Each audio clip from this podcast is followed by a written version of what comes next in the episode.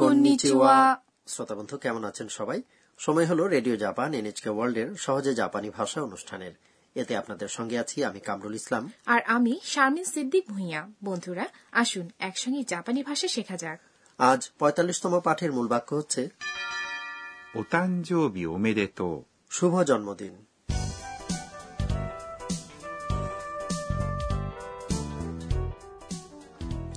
আমাদের এই আসরের প্রধান চরিত্র হচ্ছে থাইল্যান্ড থেকে আসা শিক্ষার্থী আন্না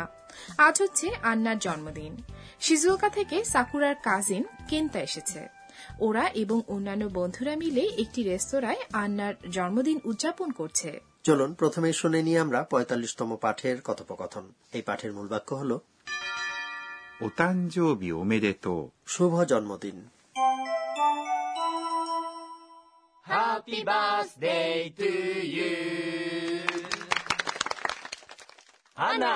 お誕生日おめでとうこれ、ほんの気持ちです。どうもありがとうございます。何をもらったの開けてもいいですか এবার এসব কথাবার্তা ব্যাখ্যা করা যাক うアンナお誕生日おめでと আন্না শুভ জন্মদিন うアンナ এভাবে নাম ধরে আন্নাকে সম্বোধন করা হচ্ছে お誕生日 মানে হলো জন্মদিন এটি মার্জিত রূপ কেননা 誕生日 অর্থাৎ জন্মদিন কথাটির আগে যুক্ত করা হয়েছে お সম্মানসূচক উপসর্গ おめでと অর্থ হলো শুভেচ্ছা বা অভিনন্দন জানাই うお誕生日おめでと এটাই হলো আজকের মূল বাক্য うお誕生日おめでと এই কথাটি আরো মার্জিতভাবে বলতে চাইলে ওমেদে তো কথাটির পরে বলুন うございます তাহলে পুরো কথাটি হবে ও তাঞ্জবি ওমেদে তো গোজাইমাস তাই না কামরুল ভাই কেউ পরীক্ষায় ভালো ফল অর্জন করলে ওমেদে তো গোজাইমাস কথাটি দিয়ে কিভাবে তাকে অভিনন্দন জানানো যায় মিলেমিশে এর সমাধান করা যাক প্রথমে জেনে নিন পরীক্ষায় পাশ করা হলো 合格 তার মানে বলতে হবে গোকাকু ওমেদে তো গোজাইমাস অর্থাৎ পরীক্ষায় পাশের জন্য অভিনন্দন ঠিক বলেছি একদম ঠিক এরপর কেন্তা আন্নাকে একটি প্যাকেট দিল これほんの気持ちです এটা হলো আপনার জন্য সামান্য উপহার これ মানে এটা ほんの অর্থ হচ্ছে সামান্য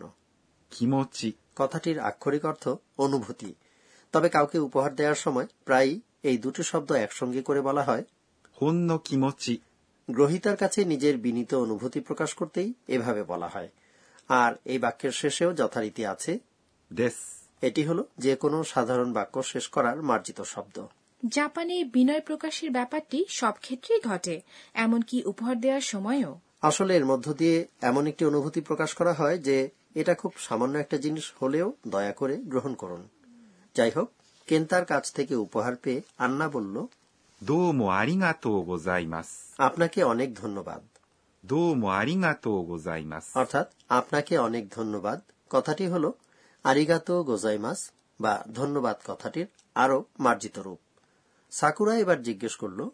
何をもらったの কি জিনিস পেলে বা আক্ষরিক অর্থে তোমাকে কি দেয়া হলো 何 অর্থ হলো কি を এটি কর্মপদের পরে যুক্ত হওয়া পার্টিকেল もらった、 এটি হচ্ছে もらいます。 অর্থাৎ পাওয়া প্রাপ্ত হওয়া গ্রহণ করা বা প্রদত্ত হওয়া ক্রিয়াটির তা রূপ সমাপ্ত বা অতীত রূপ এক্ষেত্রেও তা রূপটি দিয়ে ক্রিয়ার সমাপ্ত রূপ বোঝাচ্ছে の、 এই পার্টিকেল প্রশ্নবোধক বাক্যের শেষে প্রায়ই জুড়ে দেয়া হয় এর পূর্ণ রূপটি হল のですか এবং এটি যুক্ত করে ব্যাখ্যা বা যাচাইপূর্বক নিশ্চয়তা চাওয়া হয় তাই বুঝি পুরো কথাটি নানি ও মোরাত্তানো হ্যাঁ এ কারণেই এরপর আন্না জিজ্ঞেস করলো 開けてもいいですか খুলে দেখতে পারি 開けて、 এই ক্রিয়ারূপটি হল 開けます。 বা খোলা ক্রিয়াটির তে রূপ ক্রিয়াপদের তে রূপের সঙ্গে もういいですか বলা হলে এটি দিয়ে অনুমতি চাওয়া বোঝায় চোদ্দতম পাঠে আপনারা এই অভিব্যক্তি শিখেছেন আচ্ছা কেন্তা আন্নাকে কি উপহার দিল আমারও কিন্তু জানতে ইচ্ছে করছে এবার চলুন আরেকবার শুনে নিই আমরা পঁয়তাল্লিশতম পাঠের কথোপকথন আজকের মূল বাক্যটি হল お誕生日おめでと শুভ জন্মদিন ハッピーバースデートゥユーアンナ、お誕生日おめでとうこれ、ほんの気持ちです。どりがとうございます。何をもらったの開けてもいいですか এবার টিচার আমাদের বুঝিয়ে দিন পর্ব সহজে জাপানি ভাষা অনুষ্ঠানের তত্ত্বাবধায়ক অধ্যাপক আকানে তকুনাগা আজকের শিক্ষণীয় বিষয়টি নিয়ে আলোচনা করবেন এই অংশে আজ আমরা শিখেছি ক্রিয়াপদ মোরাই মাস যার অর্থ পাওয়া বা গ্রহণ করা তেত্রিশতম পাঠে আমরা শিখেছিলাম দুটি ক্রিয়া আগে মাস দেওয়া বা প্রদান করা এবং কুড়ে মাস এটির অর্থ দেওয়া বা প্রদান করা এদের মধ্যে পার্থক্যটা কি ভালো প্রশ্ন চলুন টিচারকে জিজ্ঞেস করি 私が教えましょう টিচার বললেন প্রথমত জেনে রাখুন যে あげます。 এবং くれます。 উভয়টির অর্থ কিন্তু দেওয়া আর もらいます。 মানে হলো পাওয়া প্রদত্ত হওয়া বা গ্রহণ করা জাপানি ভাষায় কোনটা কখন ব্যবহার করতে হবে তা নির্ভর করে বাক্যের কর্তা কি প্রদানকারী নাকি গ্রহণকারী তার উপর এবং গ্রহণকারী কে বা কারা তার উপর প্রদানকারী কর্তা হলে ব্যবহার করুন আগে মাস বা কুড়ে মাস দুটোর অর্থই দেওয়া আপনি নিজে অথবা আপনার ঘনিষ্ঠ কেউ যদি হন গ্রহণকারী তাহলে ব্যবহার করুন くれます。 ধরুন বলতে হবে কেন্তা আমাকে একটি ছবি দিচ্ছে বা দেবে তাহলে ছবি মানে হলো 写真、 আমাকে বলতে হলে 私 অর্থাৎ আমি কথাটির সঙ্গে জুড়ে দিন পার্টিকেল に、 কাজেই কেন্তা আমাকে একটি ছবি দিচ্ছে বা দেবে এর জাপানি হবে ケンタは私に写真をくれます。 যদি গ্রহণকারী আপনার ঘনিষ্ঠ কেউ না হন তাহলে দেওয়া অর্থে ব্যবহার করুন あげます。 কাজেই ケンタはアンナに写真をあげます。 কথাটির অর্থ হল আন্না কে কেন্তা একটি ছবি দেয়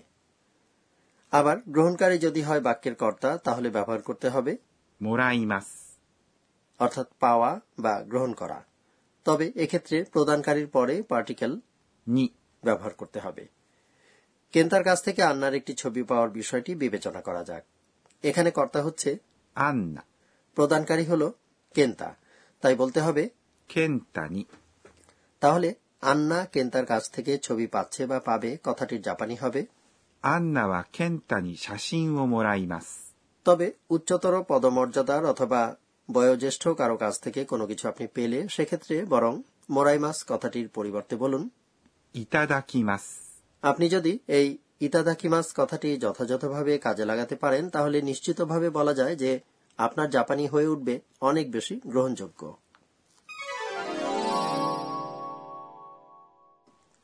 এই ছিল টিচার আমাদের বুঝিয়ে দিন পর্ব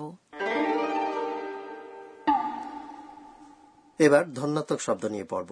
এগুলো হচ্ছে প্রাকৃতিক যান্ত্রিক বা আচরণ প্রকাশক শব্দ আজ শেখা যাক আবেগ সম্পর্কিত কিছু ধন্যাত্মক শব্দ ジーン、 শুনলেন ধন্যাত্মক শব্দ ジーン、 এটি গভীর অনুভূতি এবং আবেগজনিত কারণে কান্না পাওয়ার অবস্থা প্রকাশ করে শব্দটি শুনেই কেমন যেন গভীর এক আবেগ অনুভব করা যায় ほろり、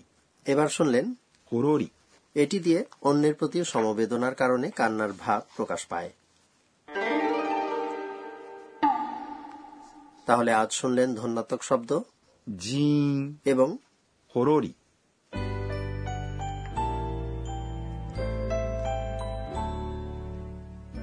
ভাষা শেখার আসর শেষ করার আগে সময় হলো আন্নার স্বগতোক্তি শোনার আজকের ঘটনাগুলোর দিকে ফিরে তাকিয়ে আন্না নিজে নিজে বলছে えーっと、今日は、 কেন্তা আমাকে ফুজি পর্বতের আকৃতির একটি নেকলেস উপহার দিয়েছে এটা দেখে আমি গভীরভাবে আলোড়িত হয়েছি এবং জিন অনুভব করেছি বন্ধুরা কেমন লাগলো আজকের পাঠ এই পাঠের মূল বাক্য ছিল お誕生日おめでとう。 শুভ জন্মদিন আগামী পর্বে আমরা শুনব জন্মদিন অনুষ্ঠানের পর আন্না এবং কেন্তার কথাবার্তা বন্ধু আপনারাও সঙ্গে থাকবেন আশা করি তাহলে আবার দেখা হবে মাতা ওয়াইশিমাশো।